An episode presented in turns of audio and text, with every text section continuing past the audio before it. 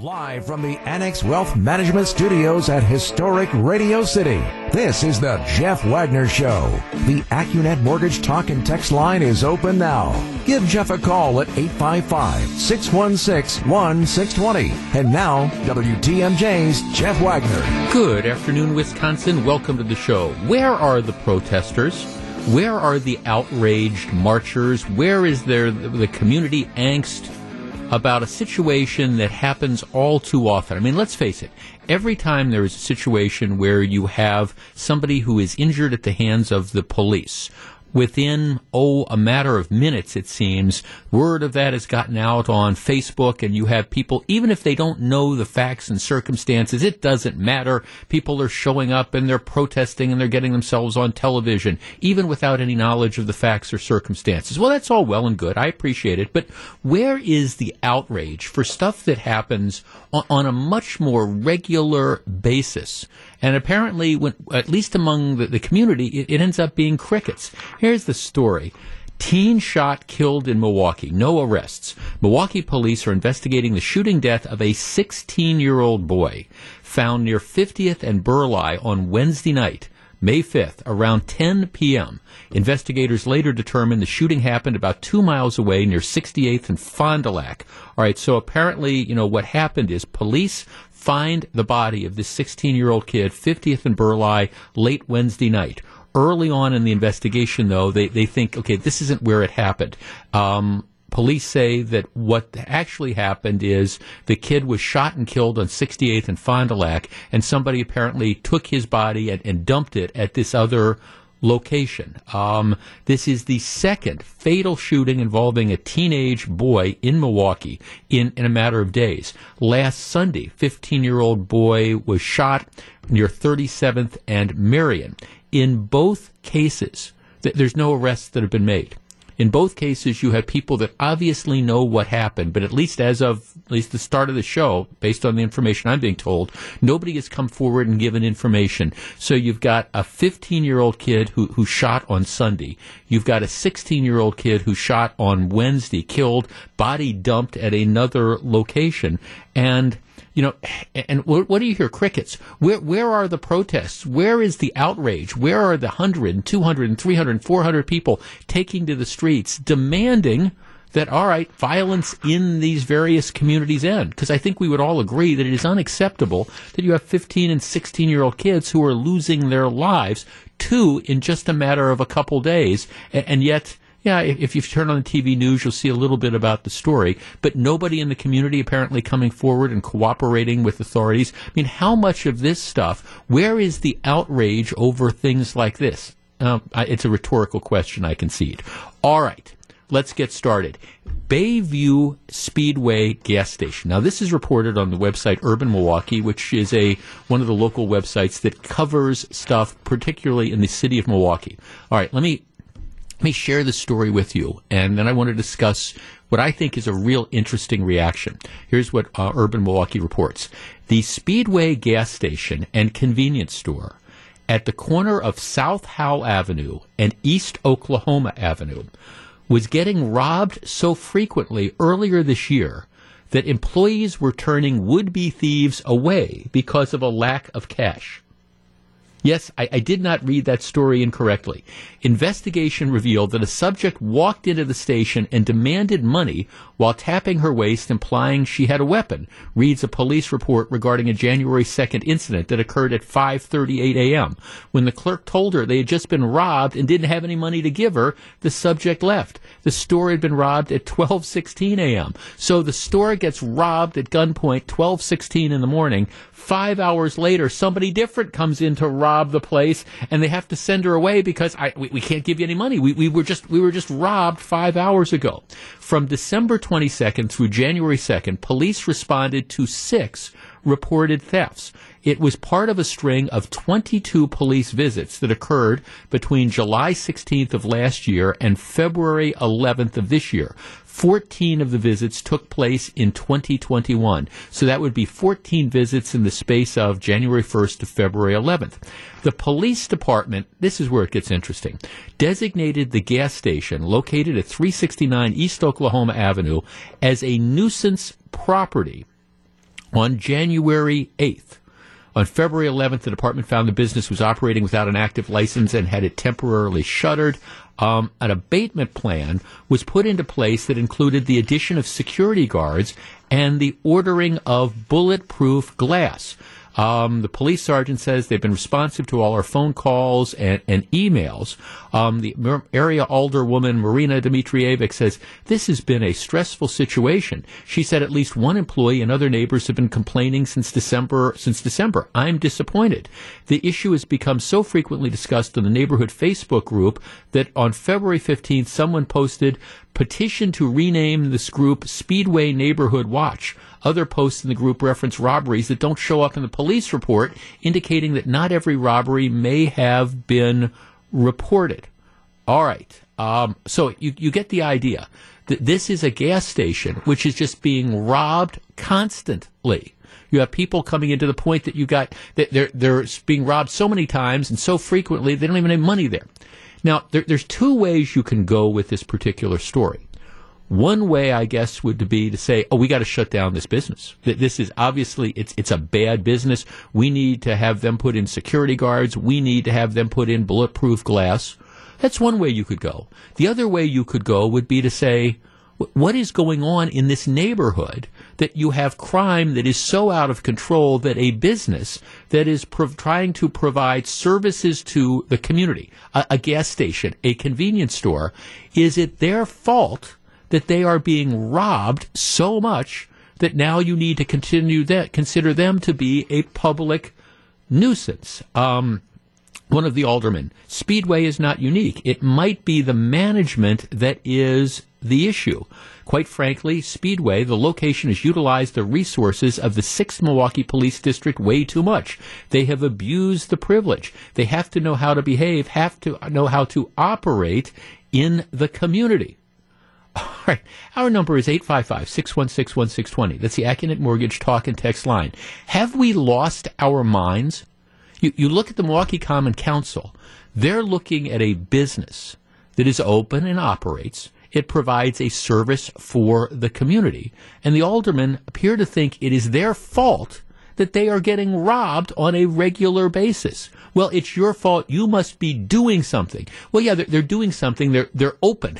I guess they're they're open, and yes, sometimes they're open late into the evening because, well, gee, you've got second and third shift workers who might need to stop and they might need to put gas in their car and they might want to come in and they get a soda or whatever.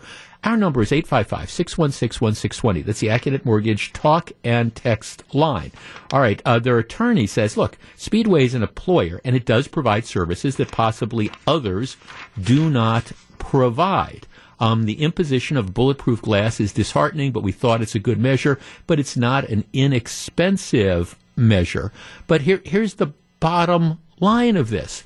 The Common Council is saying it's the fault of the business that they are apparently being robbed so much that the police have to come there all the time.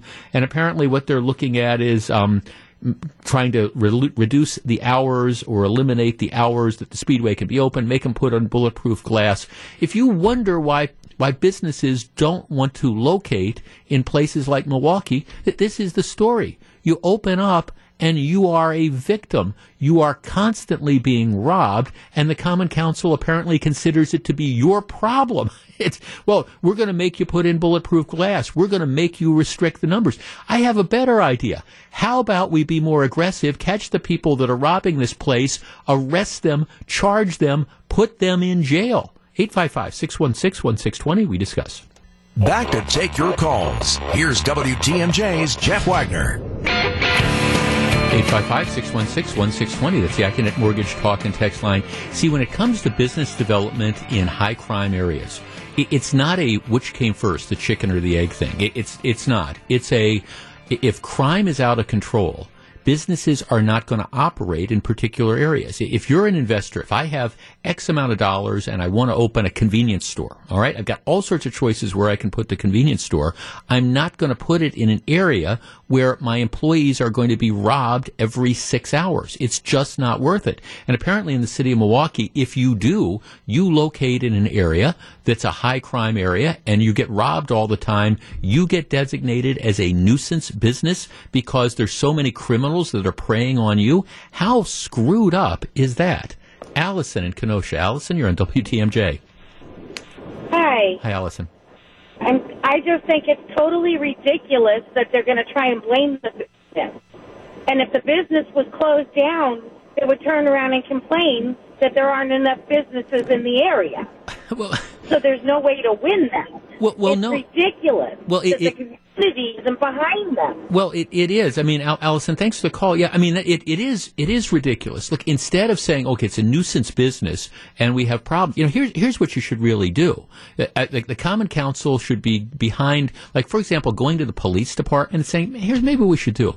Maybe we should put like an undercover officer. Just let's let's do a stakeout, you know, or, or uh, in, in the back of this store. If it's being robbed that much, my guess is you can make a whole bunch of arrests in the course of a of a few weeks or whatever. Or maybe you add some extra police patrols because isn't the interest of the community in getting the robbers off the street? Because, all right, let's say you, let's say you shut down the, the speedway and what they've ended up doing is they've limited its hours. They say it can't be open between 12 at night and 5 in the morning. But let's say you, you shut down the speedway. All right, so the, the bad guys, they, they, don't have the speedway to go rob anymore. Well, what do you think they're going to do? Well, I'll tell you, they're just going to find some other target of opportunity to rob in the neighborhood. Shouldn't the emphasis be, gee, we've got an area that crime is out of control in. We are outraged about that. Let's catch the people that are walking in with guns and holding up the place, because if the speedway's not there, there's going to be some other place they're going to hold up. Jeremy on the south side. Jeremy, you're on WTMJ. Hello. Yeah, hi. How are you doing today? I'm well, thank you. All right, is is this a nuisance property because they get robbed so much? Um, I I can see where the city is going after them. It's not entirely Speedway's fault, but I go to Speedway quite often because I deliver to the Journal in the morning, uh-huh. and I frequent Speedway all the time. Almost every Speedway that you go to, there's only one employee working on third shift. Um, the other thing is, is how many speedways do you see that are open 24 hours that don't have protective glass to keep their employees safe. If they were to put in that glass and also put on an extra employee, I think it would eliminate some of those robberies. Now, um, and speed and and I met a lot of people that I've befriended that are upset. They don't like working third shift because they do get robbed because oh, there's no protection for them and there's no second employee to help, you know, hit that panic button. So for you know, for whatever reason. Um, but um, and then if you think about it, how many 24-hour gas stations do you go to other than Speedway that don't have protective glass?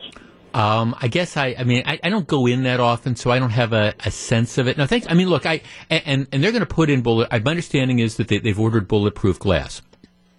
And, and I, I think that's fine. And to answer your other question, I don't know, I don't know what you would, you could not pay me enough at this point in time in my life to work at three o'clock in the morning at, at a speedway, bulletproof glass or not in a high crime area. But and I understand that there's there's sort of abatement things that maybe the business could do, but but should the business have to? I, and uh, should the business have to do that? I mean, at some point in time, is it the business's fault? Now I understand when you have let's say you, you can find a, tavern that's a nuisance tavern.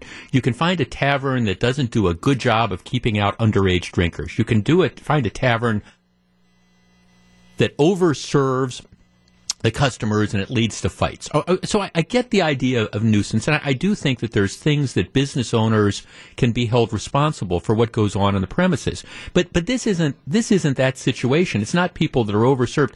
This business is a victim of out of control crime in a particular neighborhood, and they're being made to feel that they are the ones responsible for it. And like I say, I, I mean, I think it's probably a good idea especially here you know, to have bulletproof glass. And your idea of like, let's add other employees. I, I don't know what the cost of that is, but yeah, I mean, you know, it's it's security guards and all sorts of stuff. Absolutely. I mean, if it's if you're going to operate that business in a high crime area, but let's look at the reality. You start to build up the costs of that, and and sooner or later from the perspective of the owner, you get to a point where you say, I, I just, it's not worth it. You know, we'll, we'll, either have to close down or it's just not worth spending that extra money. But the bigger point is, is it the business's fault? And the Common Council seems to think it is. It's the business's fault because they keep getting held up. And heaven forbid, there's so many people coming in to rob the store at gunpoint that the police have to keep responding. Yeah, w- would it be would it be a great situation if the cops didn't have to come? Of of course, but it's not the convenience store that is causing the problem. It is the criminals in the neighborhood. And why? Why can't we confront that situation? Why can't the Common Council be outraged over the fact that you have so much crime in the area that it's getting to the point that this store gets robbed at gunpoint so many times that they have to throw up their hands and say, we, we, we just got robbed again. We don't have any money. Sorry, our policy is I'd be glad to give you the money so you don't have to pull out your gun and shoot me, but I don't have any money left because somebody else came in and robbed me six hours earlier. Jeff, this is like blaming someone for having a too nice of car and having it stolen. Yeah, it's your, it's your fault that you parked that brand new 2021 whatever on, on the street in this particular area. It's your fault. How dare you drive that car and leave it on the street? Um, Jeff, they should arm the employee. Once everybody finds out, they'll quit robbing it. Well, that's a, uh, an interesting thing. Jeff, the city is ridiculous. Between the lack of enforcement of reckless driving, the insane level of violence. I, I, think we need to rebuild the Fire and Police Commission and start from the top down. Now, this is the Common Council that were saying these crazy things because they were dealing with a license renewal for the business. Jeff, there is a reason why you will not find QuikTrip stores in most of Milwaukee County. Hmm.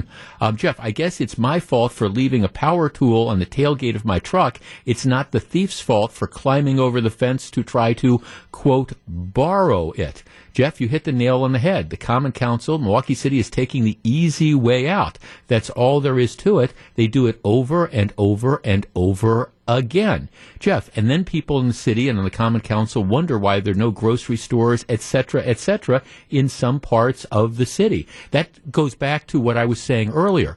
The truth of the matter is, you know, when it's not a chicken and the egg thing when it comes to crime.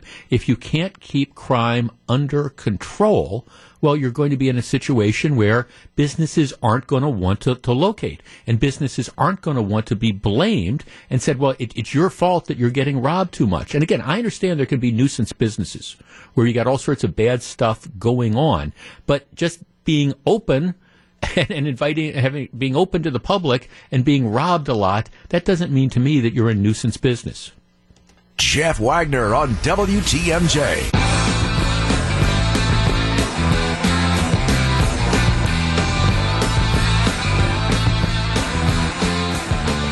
so very glad to have you with us. I just don't see how it is going to happen. Grood, you know what occurs? Well, you know what is supposed to happen in 11 weeks? I have no idea. No idea. The Summer Olympics. 11 weeks, the Summer Olympics, July 23rd to August 8th. Now, the Summer Olympics were supposed to be held last summer.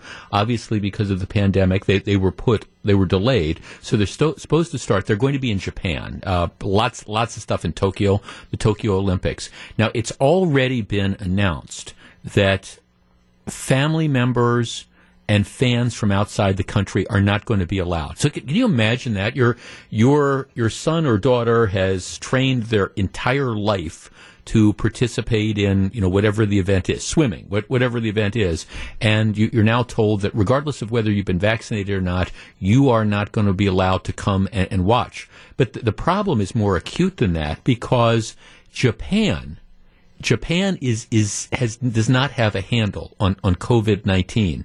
Um, last uh, Friday, a week ago, Japan extended the state of emergency in Tokyo and other regions until the end of May in order to contain a surge of COVID 19 cases. So, I mean, again, 11 weeks from now, the Summer Olympics are supposed to start. So, for at least the next three or four weeks, at least, Japan is in a major league lockdown under the extended state of emergency. People are, are told not to go out for non essential matters, especially after 8 p.m. You're not allowed to travel outside your prefecture, which I, it's kind of like you're outside your immediate city.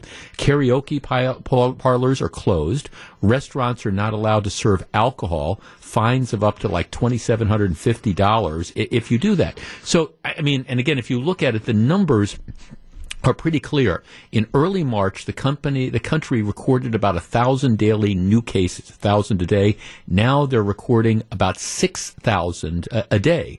So what you have is you, people aren't vaccinated.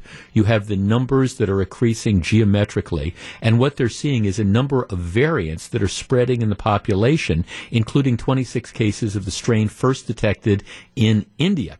Um, authorities in Tokyo say that in four out of five cases found in the city, the infected person neither traveled abroad nor had close contact with someone who had.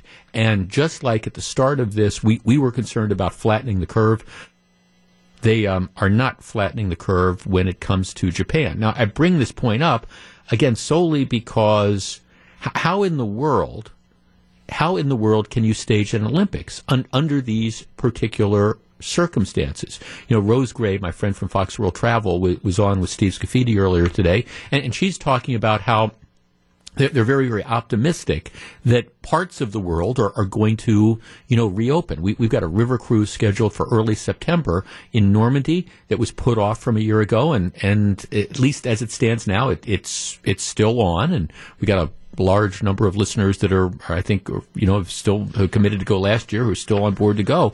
But I mean, it's all again contingent on things continuing to improve in certain countries.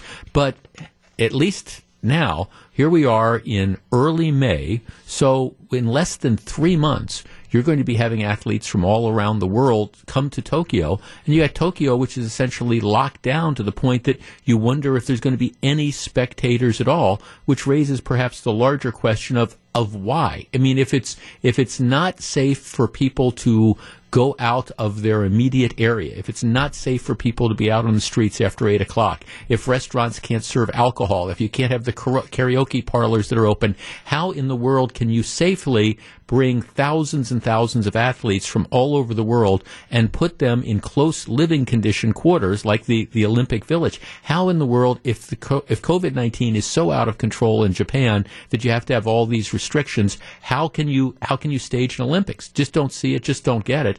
And a lot of people in Japan are asking that question as well. They're saying, look, we've got all these restrictions here. How can we host something like this maybe maybe it's just better to kind of put an asterisk on the 2020 2021 summer games and say you know we'll we'll see you later. All right let us switch gears.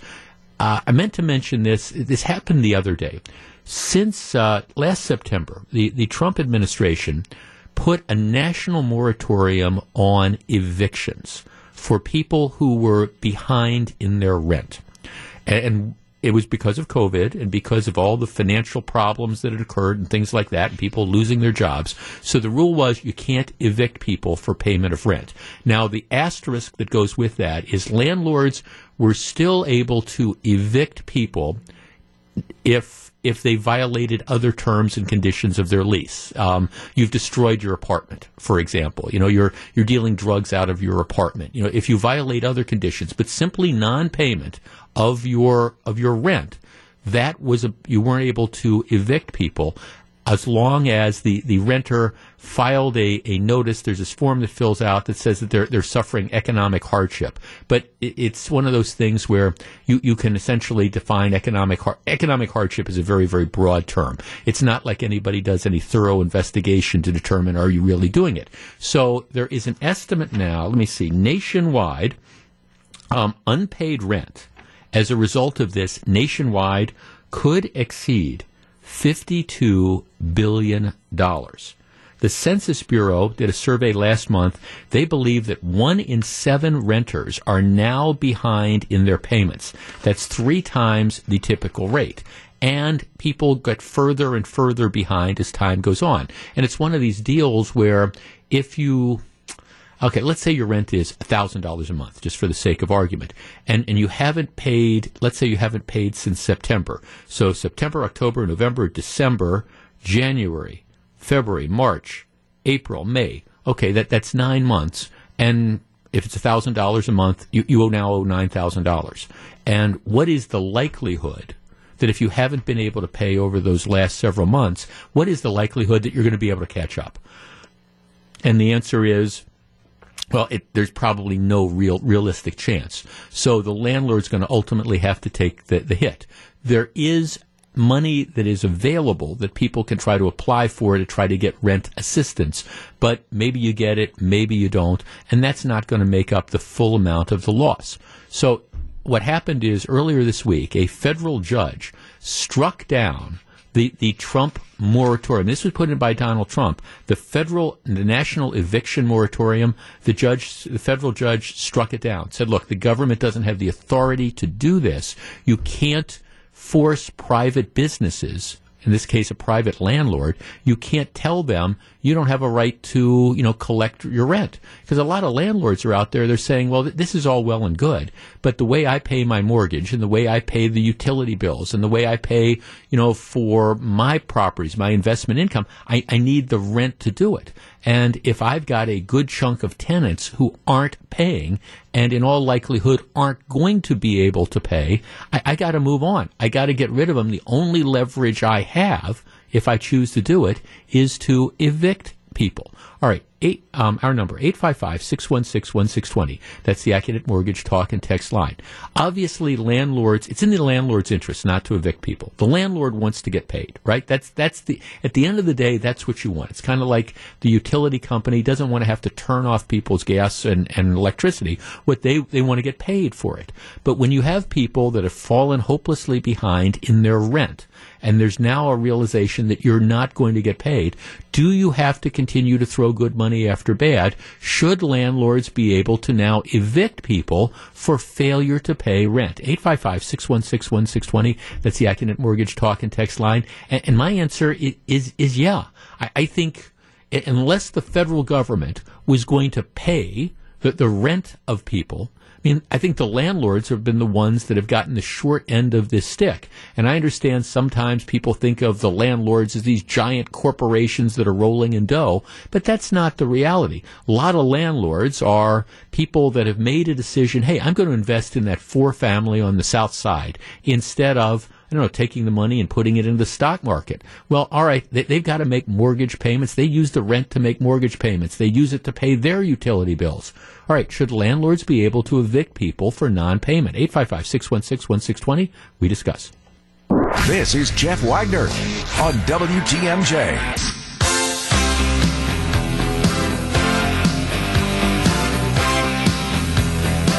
855-616-1620. Jeff, I've never understood how the government has the right to compel landlords, private business, to subsidize people's rent. The government should be paying the tenants rent if the government wants to keep the tenant's house. That's from Barry. Well, and, and, and there is, as part of all the different COVID relief packages that are out there, there there's money that is available for rent assistance that, that's there.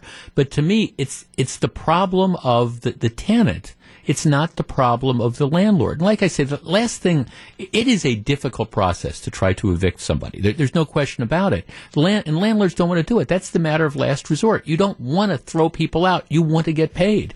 But at some point in time, you, you you depend on that money, or at least the vast majority of landlords depend on that money. I'll tell you what the bigger picture here is too. If you want to talk about issues with long-term housing, especially especially affordable housing, you you have to just like we were discussing in the first half hour of the program, where if you're going to blame if a business locates in a high crime area and then they get robbed, you blame the business. Well, okay, what's the effect going to be? Businesses are going to stop investing in those high crime areas. They're just not going to open stores. It's the same thing when it comes true to, to housing.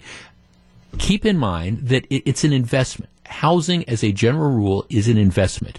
You have an individual, or maybe it's a group of people, or maybe it's a corporation, but they're making the decision, hey, we've got X amount of money to spend, and we are going to invest in, in building some new housing, or we're going to buy that four family, or whatever we're going to do. And the way we're going to do it is we're going to, maybe we're going to take out loans, to do it, maybe we're going to say, gee, we're going to put that money into housing instead of putting that money into uh, into the stock market where we could get a, a, particular return. Well, if you end up in a situation where you're losing money on, on those buildings and you're not getting your rent paid, sooner or later, probably sooner, the, the people say, well, why, why would I invest in housing? Why would I do this if I'm not going to be able to get paid? And if the government's going to come in and tell me that I can't do anything to collect on this money that I'm legitimately owed. Well, sooner or later, you just simply say, well, why do I need the aggravation of buying the, this four family or a couple of the, these buildings? Why do I need that aggravation? I'm just going to take the money and I'm going to put it in a Vanguard mutual fund and, you know, I'm, I'm going to make four or 5% on it. 855 616 1620. Um, Jerry in Milwaukee, you're in WTMJ. Hi, Jeff. Hi, Jerry. I got a quick question for you. As a landlord, and being that I have to make mortgage payments and I have to pay taxes monthly here in Milwaukee, what does the city do as far as giving me a credit for not paying my taxes? I wouldn't be holding my breath on that one, Jerry. you know, well, I mean, I, would, I wouldn't be holding. You mean you mean when those property tax bills come out for your rental property or properties? When the property tax bills come out in December and you don't have the money to pay them because the, your tenants haven't been paying their rent, I'm not sure how sympathetic the city of Milwaukee is going to be. At least I wouldn't count on their sympathy. They're going to say, "Hey, you owe us this money. We've got all these services we have to provide," which is the same exactly. thing. That's, which is why, yeah, you're the landlord. That's why you've got stuff you got to pay for. That's why the tenants have to pay. So. Oh, I know. yeah. No. Thank, thanks for no. I mean, it, it's a it, look, and and I, I understand by doing this topic, and there are people. Oh, well, you're you're going to like toss people out, and where are they going to go?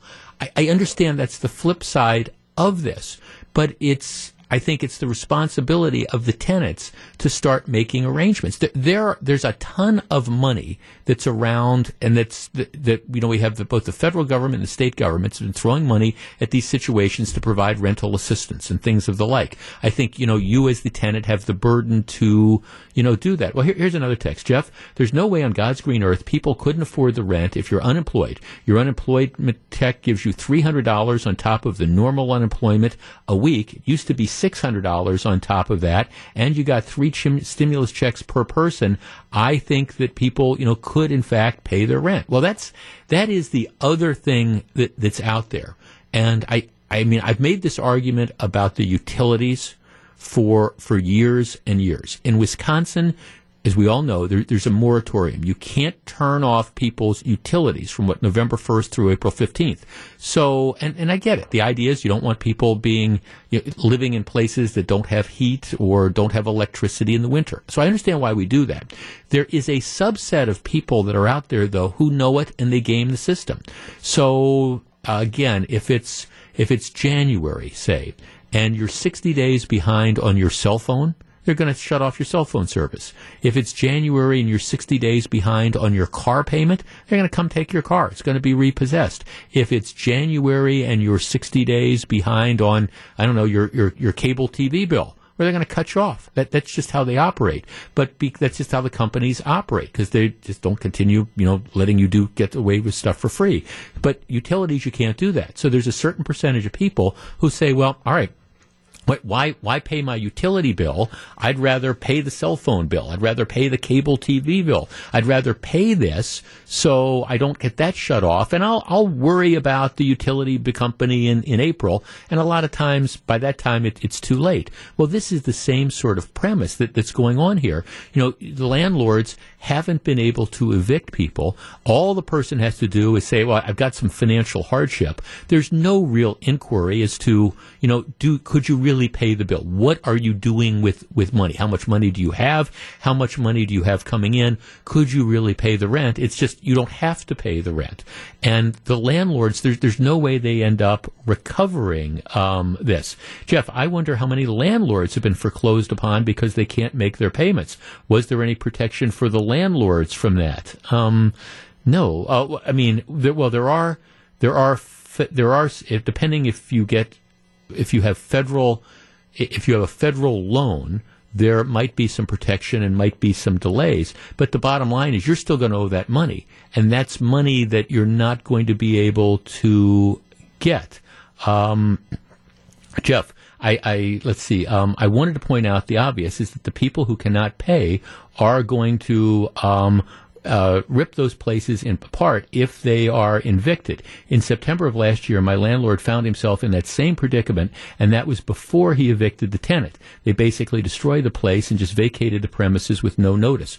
Well, it, it again, you, you can, under the law, if let's say you have a tenant that destroys the property, you can still you can evict them for that. You just can't evict them for non-payment of rent.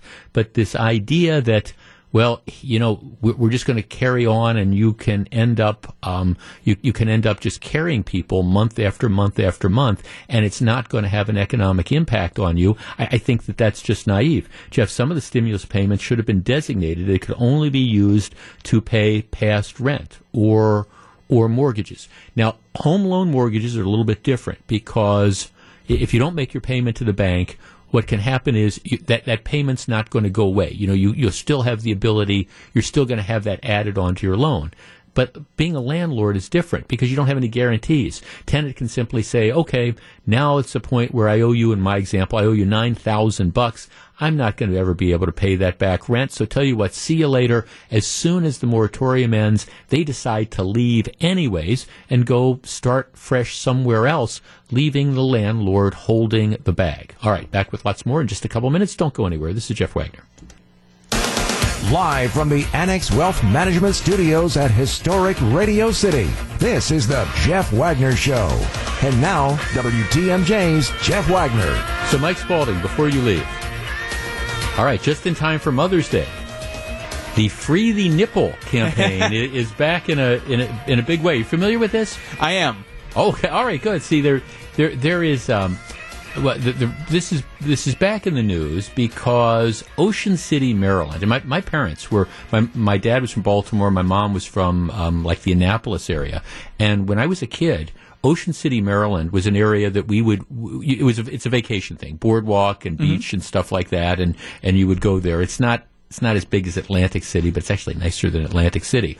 Well, um, Ocean City, Maryland has, has a rule which says that women are not allowed to go topless in Ocean City and the idea being that they think it's uh, they're the, the, what the mayor says is the city's interest is in preserving and protecting the character of the city, the moral sensibilities of its residents and its its visitors, and so they they have these rules against it. There are a number of women who think that it is discriminatory and unfair that if guys can go without tops on, that they should not be able to go with tops on. And now the matter's uh, it's it's up. It's been challenged in court, and it's in front of uh, one of the Maryland Court of Appeals. Did you know that um, there's a Court of Appeals ruling that in six states, Utah, Colorado, Wyoming, New Mexico, Kansas, and Oklahoma, um, it is it is essentially legal for women to go topless anywhere they choose to because again, it discriminates if you if you let men go topless. Like just wa- walking around down the street. Yeah. Are yeah. Do you ever find it weird when people are shirtless in places like you you normally aren't shirtless? Like in the summer, like a Summerfest situation or a state fair. Well, I, I see. I, I firmly believe that there's a reason why God made T-shirts. And I, I mean, I, this is a couple of this is sort of the, the, Wagner's rules of life that, that actually some of it does come from State Fair. Because we'll be sitting in the in the fishbowl at State Fair, and you'll you'll look and there'll be a guy wandering around without his shirt, and you'll sit there and you think, huh, did you look in a mirror this morning and say, "Boy, I look really good"? you know, I mean, look, there, there, it's it's it's like one of my rules are that you know you, you shouldn't wear a muscle shirt unless you have muscles. Okay, that that that's just kind of the rule, and and there is a reason God made shirts for. Okay, Brad Pitt might be able to get away with it. Most of us, it's not necessarily a, a great look. It's not a great look at the beach, but it's certainly not a great look on the Midway at State Fair. No, absolutely not. It rarely. Yeah, I think your point is correct. Rarely does a sleeveless shirt look good. Like a, a me wearing wearing a basketball jersey yeah. like Giannis would, we don't look the same. Right. it's, it's, it's, it's not a good look. And I think for, I think for most women, um, well, I think for most women, the, the idea of here, I'm, I'm going to go wander around State Fair topless, or I'm going to go wander around the, the boardwalk in Ocean City, or whatever. It's, I think most women would say, yeah, no, I don't think that's necessarily going to be the, the, the best look. That's just my, my thinking about this. Yeah, they're generally more self aware well, I think than well we you are. you would. I mean it, that's like a, like I say a couple of my rules of life Wagner's rule of life number seven is that you know you God made shirts for a reason and that you you know you shouldn't wear muscle shirts if you don't have muscles. Um, the, the, the, the companion piece for that for for women men too but a lot of times for women is that just because they make it in your size doesn't mean you should buy it you know? that's absolutely true. Well, well, that I, is true. Well, I mean, it is. It's it's like okay, you know, like orange spandex in, in size fifteen. It, you know, it is is a general rule. It, it, it's probably it's probably not the best way to go. And I say that as as somebody who, on a regular basis, sees my my closet stuff in my closet get get thrown out as my wife will go and say, "Not a good look, Jeff. not a good look, Jeff. Not a good look." We're running out of stuff that could be a good look, but that's it. But in any event, okay, just in time for Mother's Day, this and just in time for summer, this fight is coming back as more and more women are militantly arguing that um, they, they should be able to walk around the streets topless. What can you say? Uh, you know, it's been a long pandemic. um, Jeff, women topless. Seriously, I've got no problem with that. Um, well, okay. um, you go, ladies. That's from Jim in Milwaukee. All right. That's just kind of the, that's sort of the lighter touch that's out there. All right. The numbers out today, the, the new jobless numbers came out today, and actually it's amazing that the stock market's kind of not in the tank, but there's a reason for that. The experts were predicting that there would be close to 1 million new jobs which were created in the month of April. The, the idea was going to be the, the economy was going to come roaring back and you, would have all these jobs and it, it, would, it would take off. Um, that's, that's not how it, it turned out. Um, hiring slowed in the U.S. The U.S. added only 266,000 jobs, which was only about 25% of the number of jobs that they they predicted. Now, this is creating an issue because a lot of businesses they can't find people to, to work. And, this has been a, it's a huge problem. A lot of businesses shut down during the pandemic and they laid off workers or they furloughed workers. And now that we're starting to come out of the pandemic, they, they, they can't get workers that are back. You can, my guess is if you drive through any community around our area, you're going to see business after business after business that says that, that we're hiring. And they're, they're not paying minimum wage jobs. You know, they're, they're, they're offering, you know, for a, a fast food job, you know, that they're offering 12, 13 bucks an hour. It's not like they're, they're not paying wages. They're offering higher wages and sometimes starting bonuses or bonuses if you're there after three months or whatever that, that are much larger than they did before the pandemic, but they're not getting people to, to come in and to work. And the question is, is why? Now, just to give you an, issue, an understanding of, of the wage issue, Walmart, which is the largest private sector employer in the country, announced um, two months ago that they were their average wage, their average wage is now fifteen dollars an hour. Amazon said in April that more than 500,000 of their employees would see pay increases of somewhere between 50 cents and 3 bucks an hour. Costco lifted their starting their starting wage to 16 bucks an hour, and yet all these places aren't able to find people. Well, there, there's a couple theories as to why this is. One theory is that people still don't work want to work because of COVID. They're still concerned to go, you know, out there. I guess that's that's one of the issues. Um, second issue is well, maybe people are concerned about childcare and things like that.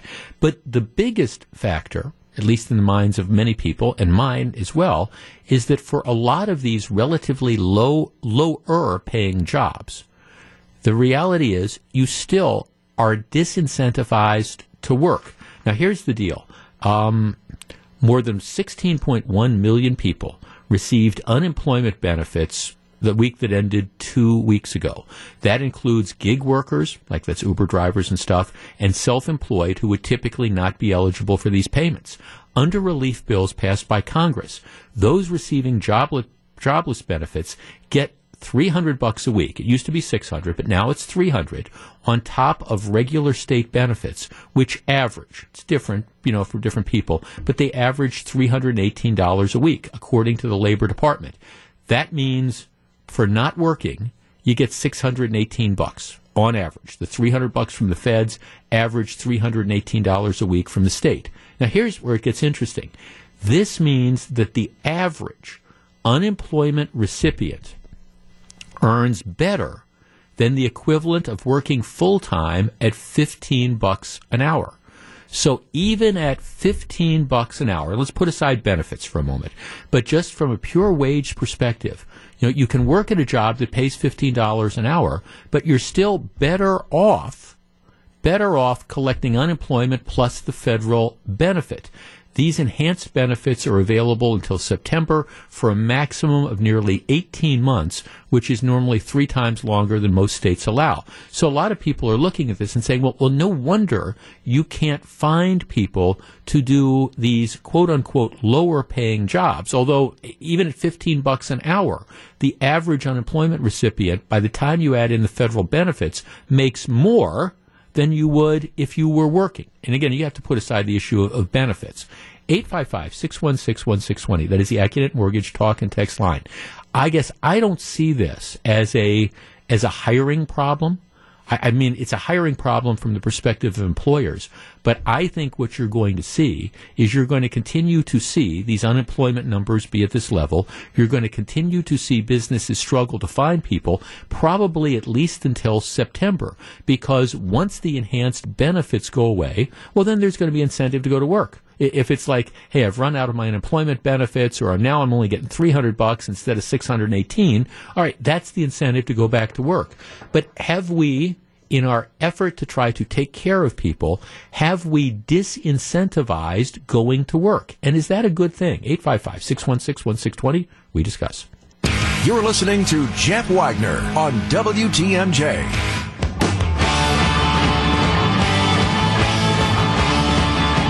I'll tell you a true story.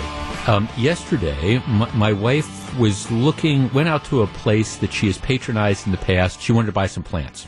Went out, went out to a greenhouse, and it, it wasn't one of the, the bigger greenhouses around here, but it's a place that she'd gone to for years. And and she goes, and the greenhouse is closed and you know she ended up like talking to a couple people. They, they they weren't they weren't selling plants this year. They were they were doing something else. But they, they didn't have their greenhouse operation open. And she said well what's going on? And the woman that runs the greenhouse said we, we can't find people. We cannot we were we've been looking. You know this is our busy time. It's it's very labor intensive. You know we we pay a, a good wage but we can't get people who are willing to work. So we just made the decision well okay this year we're we're not gonna we're not gonna sell plants on a retail sort of level. They've got other sorts of businesses because they couldn't find the people to do it. And, and once you start to look at the numbers, this is what you see. And this is why you see only, I think, a quarter million jobs created instead of a million. Because I think for a lot of these jobs, especially the jobs, I'm not talking about a job that pays like seventy-five or hundred thousand dollars a year, but the jobs that are paying fifteen bucks an, an hour, for example, as these numbers break down, with the average unemployment payment, plus you add in the $300 federal stipend, the extra benefit that's in existence till September, you make more money not working than you do at 15 bucks an hour. So why are people, why are people going to go back to work? And the answer is lots and lots of them aren't. Let's talk to Brian in Milwaukee. Brian, you're in WTMJ. Hi, Jeff. Thanks Hi, for taking my call. Sure. Uh, so um, yeah, I own a small business. Um, it's we repair wheels on cars and do customization work, and uh, thriving, thankfully. But the uh, it's amazing right now. I cannot get people. We're trying to hire a second shift due to business, and I can't get. I can't even get people to apply, and I'm starting at 15 an hour. I'm I'm putting 15 to 20 based on experience, sure. and can't even get people to apply. You know, we've got a we've got a guy that we terminated recently who was making 17 an hour and I'm getting, you know, the statements from unemployment, he's making more money than even at 17 an hour. So your 15 baseline, I think, is it might be a little light. I think it's more like you got to be making 17 or 18. Wow. To, you know, even, it's it's crazy. And well, plus, there's food stamp program, right? Um, ba- right, Badger Care, right, Badger Care, and all the other stuff that's out there. It's all that form of assistance that's there. So there's really, look, look. I, I understand for for some people who you know want to make it a career or something, but if, if it's if it's just a job to someone, I get it. Why why come to work and why actually have to work for eight hours a day if you can make as much or more by sitting at home and watching TV? I, I get it. I just think it's bad for this country. Or, or even a little less. You know what I mean? It, it, it might be a couple bucks less on unemployment, right. but for two dollars an hour or whatever it is, they're still going to want to sit in front of the TV. I would think. Oh yeah, exactly. now, now what's going to happen, of course, Brian, is that once once the gravy train stops in September, assuming it's not continued, at that point in time, I think it's going to force some people to, to finally start thinking about going to work. But that doesn't help you for the next several months. Exactly, and I, I'm I'm thinking it's not going to happen. I don't think they're going to stop it. I really don't. I don't think Biden's going to stop it. Well, that's you know, right. I know. Know, no, thank you. Could, yeah, uh, no, it is. No, thanks for you. You you could be right, but this is look when they first a year ago when they when COVID first hit and you suddenly had this big kick in the butt to the job market. I, I, I didn't oppose the the unemployment benefit, the, the added unemployment benefit, because that really was the pandemic. But but let's face it, now those payments have created a disincentive for a lot of people to go back to work. And I mean, I think the, these numbers are right. I'm using the average, which said that you know the average unemployment benefit you make you make more by not working than you do by working at 15 bucks an hour. Well, Brian is saying in his situation it, it, it translates to 17 bucks an hour. Mark in Appleton. Mark, you're on WTMJ. Uh, good afternoon, Jeff. Thanks Hi, Mark. for taking my call. Yes, sir. I've been seeing this actually for several years. I also own small business, and I had uh, people in my employment that were on uh, government benefits, Badger Care, Food Share, so on and so forth. Every time I would uh, give them a raise, they'd show up one less day uh, a month because they knew how much money they could make. Right. But uh, that's not the point that I called and gave your producer. I told him that you're also not mentioning that the first ten thousand dollars of that unemployment is uh, tax exempt. So if you went to work and you earned that money, Yeah, you're you paying pay taxes. Yep. income tax, whereas this is free money. We have free money. No, thanks. Right. Free, no, I'm sorry. That, that was a heavy sigh. Free money. Jeff, Lowe's in Manitowoc had an open hiring event recently. They had no one, no one apply.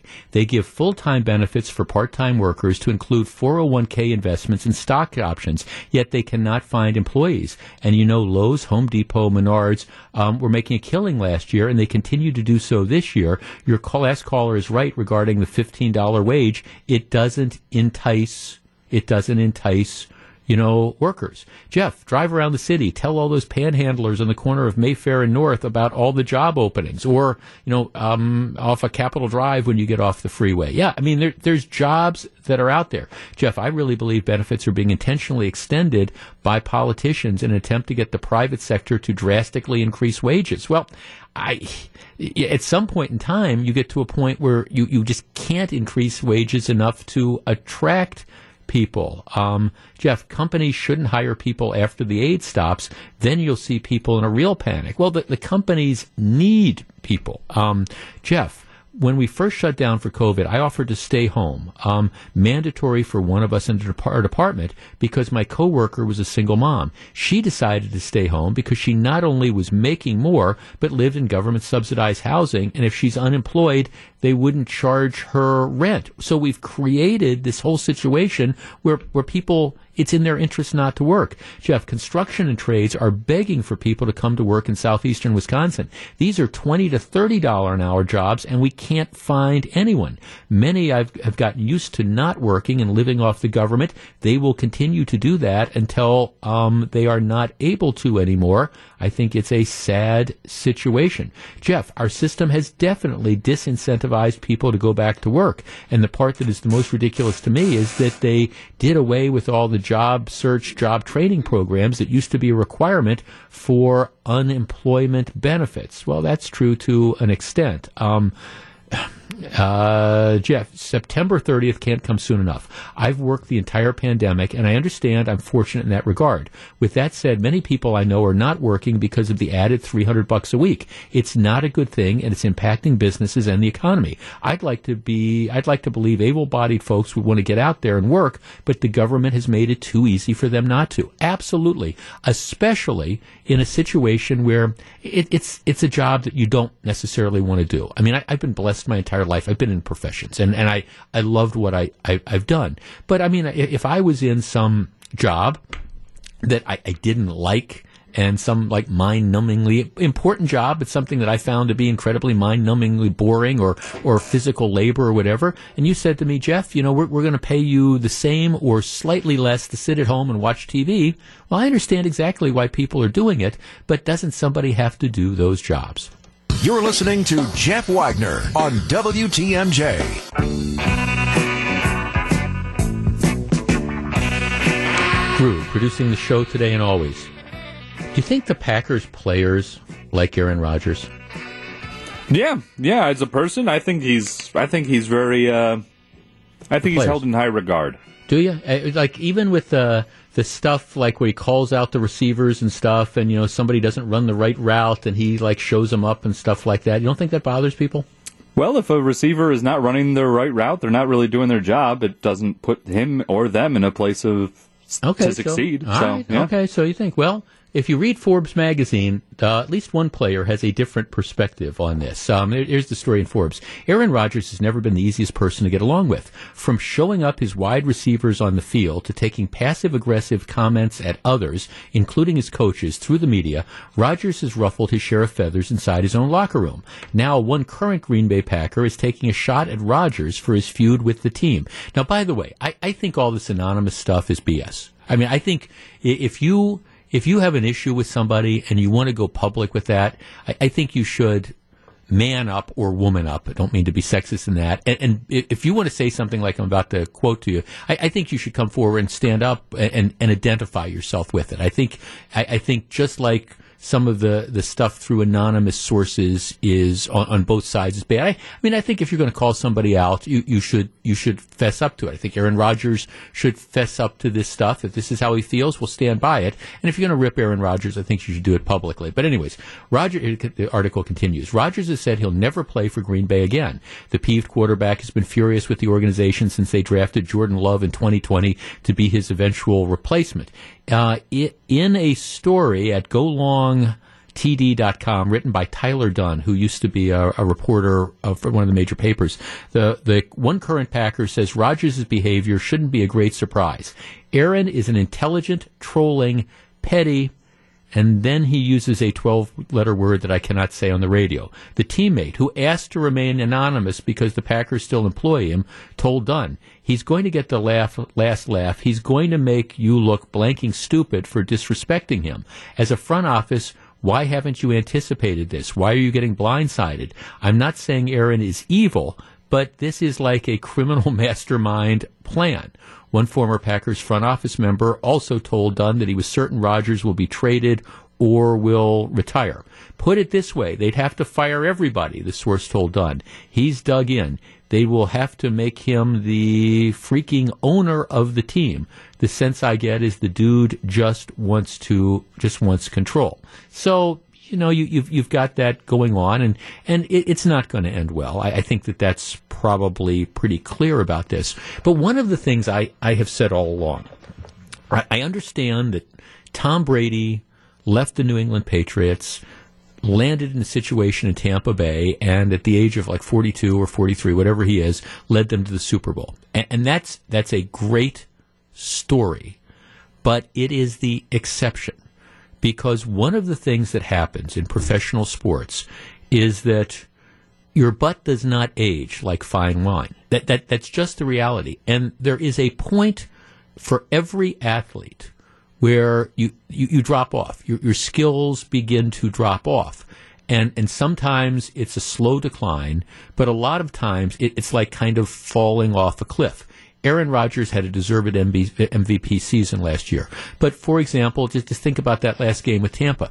There were opportunities that 10 years ago, Aaron Rodgers would have run. He would have tried to run for that, that touchdown um, in that, that final series of downs when they had the ball. He would have tried to run for the touchdown and probably would have gotten in. Well, okay, it's 10 years later. He, he doesn't do that. And that's because, again, he doesn't have the same mobility. I'm not saying he's not mobile. I'm not saying he's a great player, but, but he's not the same player as he was 10 years ago.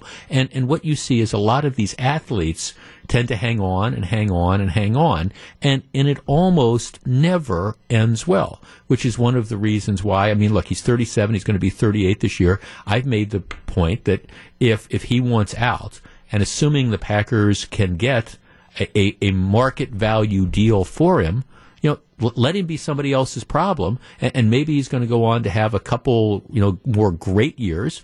But at the same time, it's just as possible that boom, you know, you can you can hit that wall. And at 37 or 38, there's not that many quarterbacks that are still playing in the NFL. Now, I was thinking about this when I saw the story yesterday. Drew, you are a baseball fan, I know. Albert Pujols. And if Brewers fans will remember, Albert Pujols played 11 years for the St. Louis Cardinals and was arguably maybe during that, that 11 year period, maybe the best hitter in baseball. Would that be unfair? No, I, th- I, think that's I think that's fair. Yeah. during during the 11 years for the Cardinals, just an incredible player. Just used to he used to kill the Brewers. I can remember that. So, um, 11 years ago, after 11 years with the with the Cardinals, he signs an enormous free agent contract, a 10 year, $240 million contract with the California Angels. 10 years. And, and at the time, he was in his early 30s. And the idea was okay, we're, we're going to Albert Pujols is going to go on 10 more years and he's going to lead California to, you know, the World Series and stuff. Well, okay, over the course of the last 10 years, California has made the playoffs once and hasn't won a playoff game with, with Albert Pujols. And he's, he's in his last year of this $240 million contract. And if you haven't seen the news, what, what happened was yesterday, California cut him. They, they just, Pujols was hitting, well, let's see, he was hitting like 190 or something like that, had played in a handful of games, and, and they wanted to move on. They, they, he just, he wasn't pulling his weight anymore. And he wanted to be an everyday player. And California apparently made the decision that you you know you you don't, you don't have it anymore. At least for us, we, we don't see you being an everyday player. You're not hitting enough. We we want to move on. And, you know, Pujols was unhappy with that. He still views himself as an everyday player, didn't want to just be the designated hitter, just didn't want to be a part-time player. And so the, ultimately they've released him. So now he's, he's a free agent, essentially. If, if somebody doesn't claim him, he'll be able to sign wherever he wants. Some people are saying, well, maybe the Brewers should try to sign him. I, I don't know. He's 41 years old. His, his batting average when he joined California, his career batting average was like 328, and, now it's dropped down to like 298. Still, still a great career. Look, a Hall of Fame career. Don't get me wrong, but it's been clear over the last several years that his skills have atrophied. Now, I'm not. I mean, obviously, he has a talent to, to be a major league baseball player, which is what most of us don't have, but he's clearly stayed at the dance way too long. And, and, that's that's just been the case of the last you know several years. The legacy of Albert Pujols would have been so much greater if three or four years ago he would have recognized, hey, I'm not the player that I was, and you know, I've made all this money, you know, maybe it's time to move on. But instead, that's not the case. And he appears he's, he's going to try to hang on. And my guess is some team somewhere will, will, will pick him up and, and, and, and maybe, maybe he'll hit 220 or whatever. But he's not the player because that's just what happens. You know, that there's that inevitable tick, tick, ticking of, of the clock. And I think it's so interesting because so many, so many athletes just just don't hear that. And just that they can't they can't give it up. And they continue to play and play and play after they are are shells of their former self. And i can think of so many different players in various sports whether it's basketball or football or, or baseball who just boxing is a classic example of that. You know people who i mean muhammad ali arguably the greatest or one of the very greatest heavyweight boxers of all time. I can remember his last his last 10 fights. It, it was just cringeworthy because you remember this guy who was great in his prime who is, is just getting, you know, knocked around by the, these clearly substandard or inferior fighters because he's kind of lost it. All right, our number is 855-616-1620. That's the Accunet Mortgage Talk and Text line.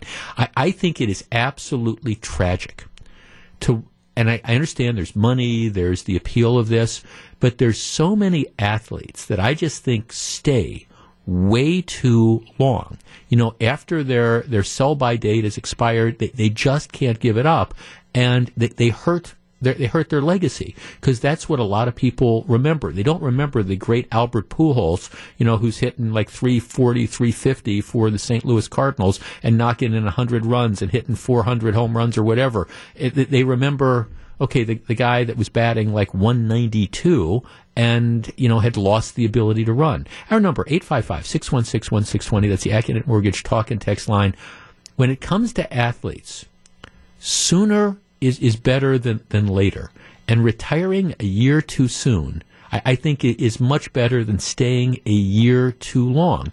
And that's the battle that these teams always have, especially with aging athletes. It's how far do you go? And I think it's also something that kind of informs this Aaron Rodgers thing. He's playing at a high level right now, but he's 37, going to be 38. There's not too many quarterbacks that are playing, Tom Brady notwithstanding, at a high level at that age. 855 616 1620. All right, would you like to see athletes go sooner rather than later? My answer is yeah. This is Jeff Wagner on WTMJ. Would the Angels have been better if they traded Albert Pujols four years ago? Absolutely. And, and I guess, look, I, I, I, understand that, you know, Aaron Rodgers, for example, had an MVP season. I, I, I get all that, but he's 37. He's going to be 38 years old. And what, what happens is the athletic ability it, just think back on all these ball players, it, it, it can leave you right away. And there's not that many 37, 38 year old quarterbacks that, that are out there performing at a, at a high level. I understand Tom Brady, but, but think about the whole quarterback universe. And so my only point is if you've got a disgruntled player who's, you know, pushing the envelope on on the you know how how long you're going to be able to play, and they're disgruntled. Maybe it's in the best interest of the organization to say, okay, we're we're going to take everything we can get, and then you know let him be somebody else's problem. Jeff, Johnny Unitas stayed too long. He did. I was a huge Johnny Unitas fan. I grew up and I watching the Colts when I was in Baltimore. Willie Mays too. Um, Jim Brown retired after an NBA season and MVP season. Barry Sanders of the Lions retired early too. Yeah, absolutely. Um, you know, Willie Mays. It was difficult to watch one of the greatest players of all time just try to kind of hang on there, and and he was essentially throwing the ball underhand um, for a while. Um, Jeff, I think many players stay way too long in professional sports. Why not retire with grace and continue to contribute to the sport by announcing or getting involved in sponsoring? Now, look, and I'm not saying Aaron Rodgers is, is washed up, not by any stretch of the imagination, but at the same time, there, there's sort of a shelf life. And I do think it is fair to say that when players lose it, they tend to lose it very quickly. Okay, Michael Jordan was, was a great just an absolutely great player. All right, was he better off? Would he have been better off staying retired after he retired from the Chicago Bulls, or coming back and playing a year or two for the Washington Wizards, where he was he was a shell of his former self? Um, let's see. Um, Jeff, Aaron Rodgers is not in the category you're referencing. He just won the MVP. MVP. If this year there was a significant drop off, then yes. However, based on how he's playing currently, I would take him until the age of 40. Well, but you, oh, the thing is, if he's disgruntled and once there is a drop off, well, you're, you're not going to be able to get the value of that. And I think that's the problem. Jeff, as great as Brett Favre was, I think he should have hung it up a little bit earlier. Yeah, I mean, that's, I, I, mean, kind of remember that like that last season, not the first season with Vikings, but the second season. Um, no, Jeff, I remember Bando, Bando, Sal Bando saying Paul Molitor, he, he's just a designated hitter. Jeff, I always felt John Elway said it best when he stated, "It's better for you to make the decision that you're done than to have the decision made for you," and that's why, um, you know. I, guess I, look at the story about Albert Pujols, who is a great, great player, and you know he, he's going to try to hang on. And like I say, some team's going to pick him up.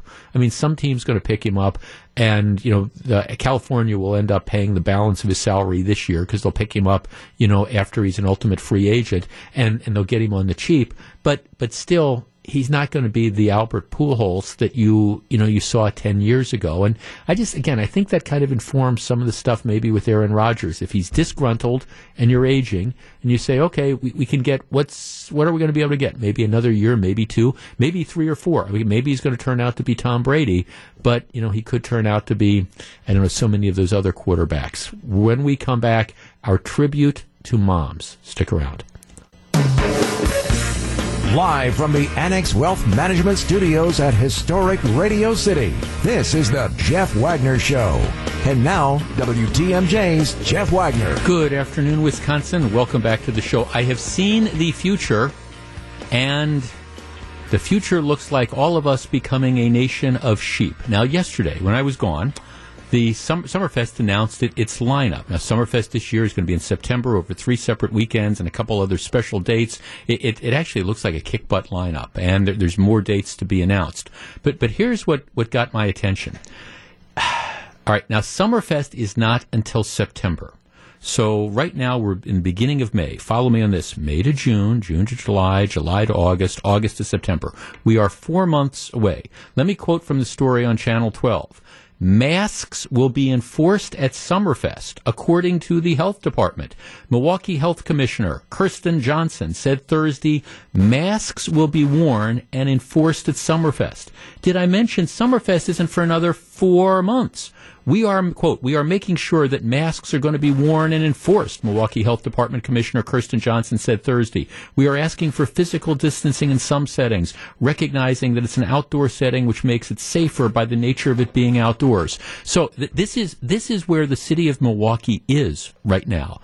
That I, I, I swear if, if Tom Barrett and the, the health commissioner Kirsten Johnson, who was in Ozaukee County, now has kind of like failed upward into the city of Milwaukee. If they get their ways, you're going to be wearing masks forever. I mean, it, it's four months from now at an outdoor setting and I guess they can always change their mind. But right now, it's plan on wearing masks, not, hey, we're going to figure out what's going on. We're going to see where we are in four months, but it's going to be outdoors. You're going to have to wear your masks.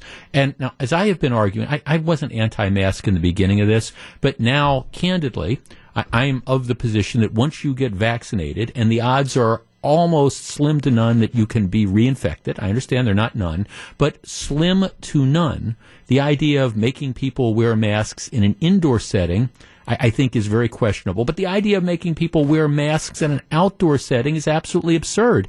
And you're already seeing that. I mean, look at the look at the when you see baseball games and stuff and the people sitting in the stands. I know they've got masks, but nobody wears them, or at least half the people don't wear them because they recognize that once you've been vaccinated, if you're following the science, there's no real reason for this. But Milwaukee health officials already saying masks will be required at Summerfest, scheduled four months from now. And as I've tweeted out, it seems like Milwaukee public health officials, if they get their way, we will be wearing masks forever. That, I think, is what we are looking at right now. We will be wearing them forever. And first, I sent that out as a twit- on Twitter. You can follow me at, at Jeff Wagner 620. First response I get is interesting. How is it a bad idea, Jeff? That would be wearing masks forever. Flu cases are down, colds are nearly non existent. Masks should be socially acceptable everywhere now. It just makes sense. There are people out there like this. I, I, mean, I respect that position. It, and I've, as I have said, I believe moving forward, you're going to probably have maybe one in ten, two in ten people who are going to make the decision that they're always going to wear masks and that that's fine. That's a personal decision that they make. But there is a subset of people out there who think that we should not have that freedom anymore. That government should tell us and mandate that we wear masks forever because well, colds are down, flu are down. There, there's all sorts of things. Maybe that's the subject of another topic someday. But the idea is we, we should have the government wear tell us to wear masks. Now, if you want to wear a mask, I say go with God. That that's fine. But the reason we have these health requirements out there is because you know we made this determination that before we had a vaccine that this that COVID was spreading and things of the like. Now that we have the vaccine and people are making the choice to either get it or take the risk, I, I think the justification for the mask mandates has gone. Th- has, has just completely disappeared. The idea of wearing a mask outside was always, in my opinion, an overreaction, going back to all the demonstrations that you saw last summer that never turned into a super spreader event. But now in the city of Milwaukee, they're already saying, well, okay, as it stands right now, in September, be prepared to wear masks. And like I say, th- this is Th- this is the future. I have seen it. If public health officials and some leg- and some politicians get their way, it, it, you're going to you are going to be mandated to wear masks forever, regardless of what the science says. Really. So just be prepared. Summerfest wearing masks in September, and we don't know what things are going to look like in September. And the question is, why in an outdoor setting? What would be the justification for it? And it doesn't matter if there's justification or not, doesn't matter if the science supports it or not. That's what the idea is. Now, will that stop me from going? No. How do you wander around Summerfest and drink beer and eat stuff with the mask requirement? Is it even enforceable? The reality is probably not. But the health department apparently they're they're going to have you in masks in Milwaukee at least. Certainly through the fall and probably forever if they get their ways. You can follow this this tweet and you can see it. Uh, you can follow me at, at Jeff Wagner six twenty. Okay, when we come back, a Mother's Day tribute. Back for more. Here's WTMJ's Jeff Wagner.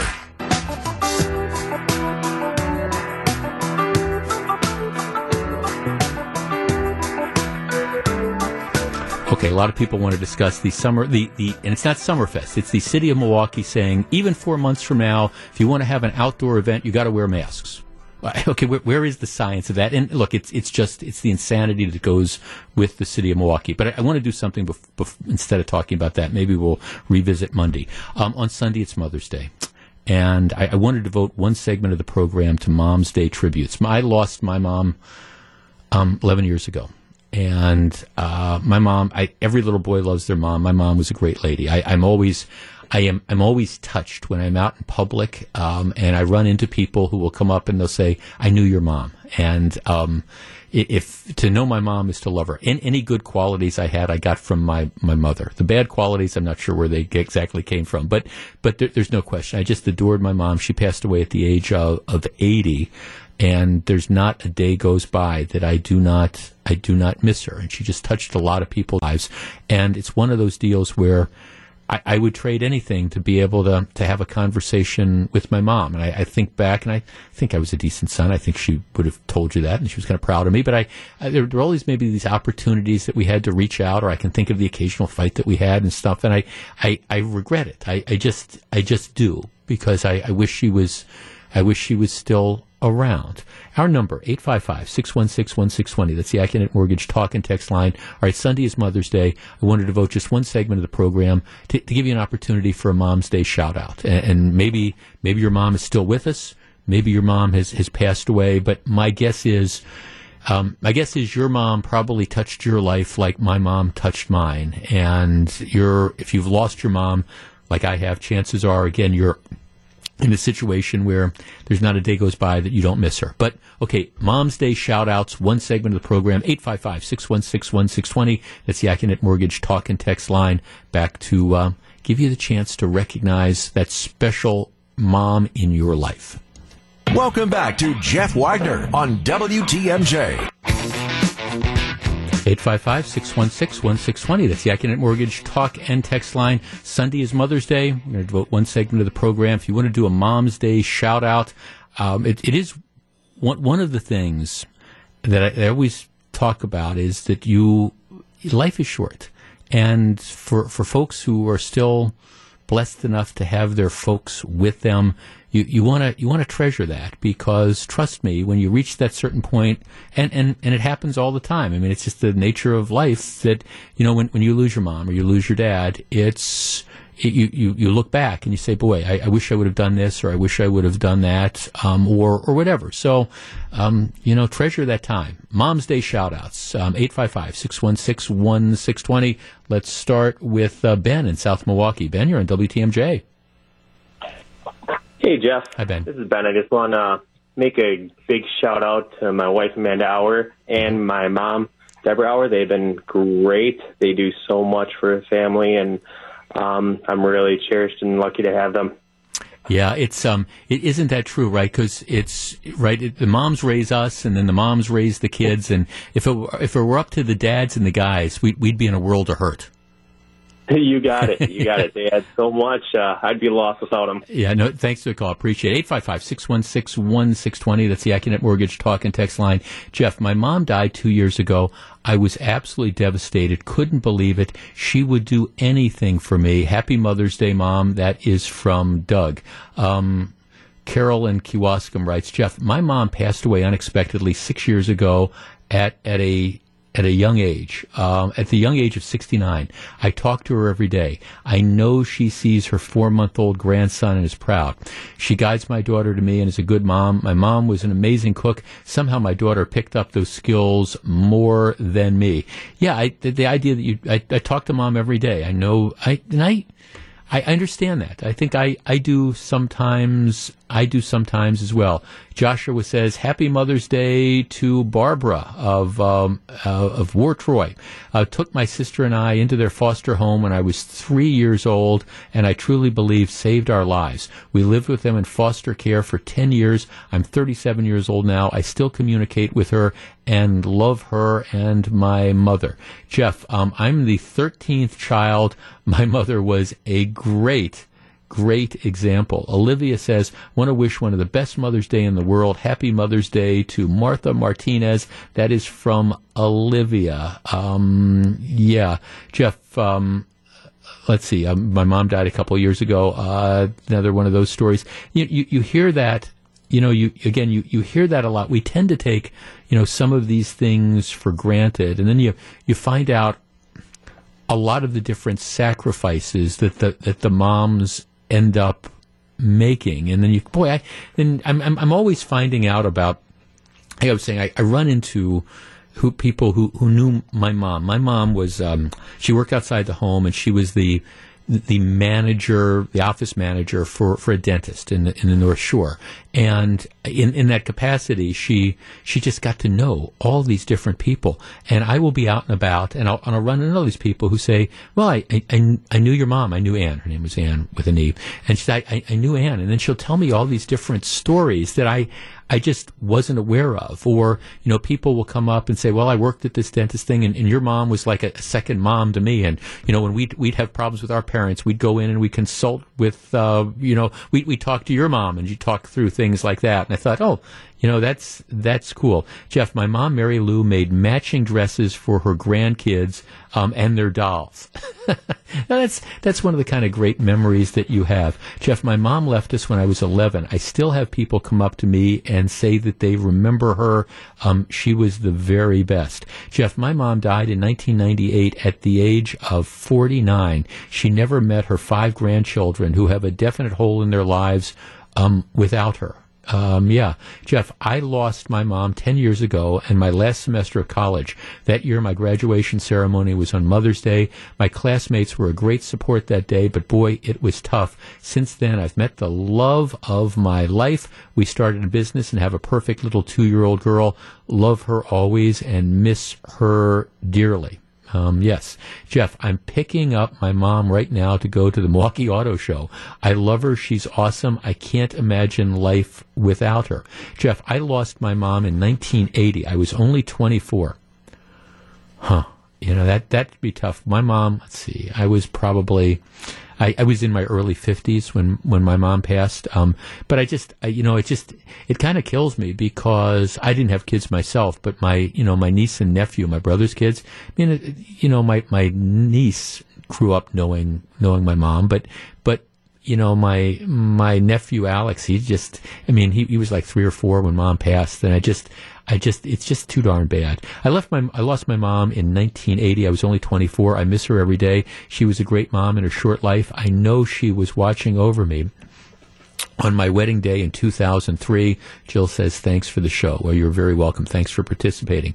Uh, Ken in Hartland says, my mom passed away in January of 2020. She gave her whole to myself and my brother. She was the best thing ever in our lives. I, I remember, and this is something my late wife said to me. It was the, the day my mom passed away on a Friday, and um, you know we had we, we, had been with her when she passed away and stuff. And I can remember sitting in uh, in the driveway of our house, and I I was just I just said, you know, that the thing about you know your, your moms are they're they're one of the very few people, if you're fortunate enough in your life to have somebody that loves you unconditionally maybe your your spouse, you know, maybe your your kids, maybe your dog. But there's not that many people that just absolutely love you unconditionally. I've been fortunate to have a couple people in my life like that, and and I said, I just, you know, she loves you unconditionally. And I remember now, my late wife Sue looked at me and said, Well, why do you think that stopped? She still does.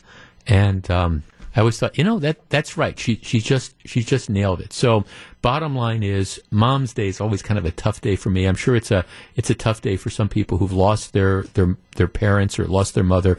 But if if your mom's with you, whatever you're going to do, my advice is, you know, cherish your mother, cherish the time together, and to all the moms out there, um, have a very very happy Mother's Day.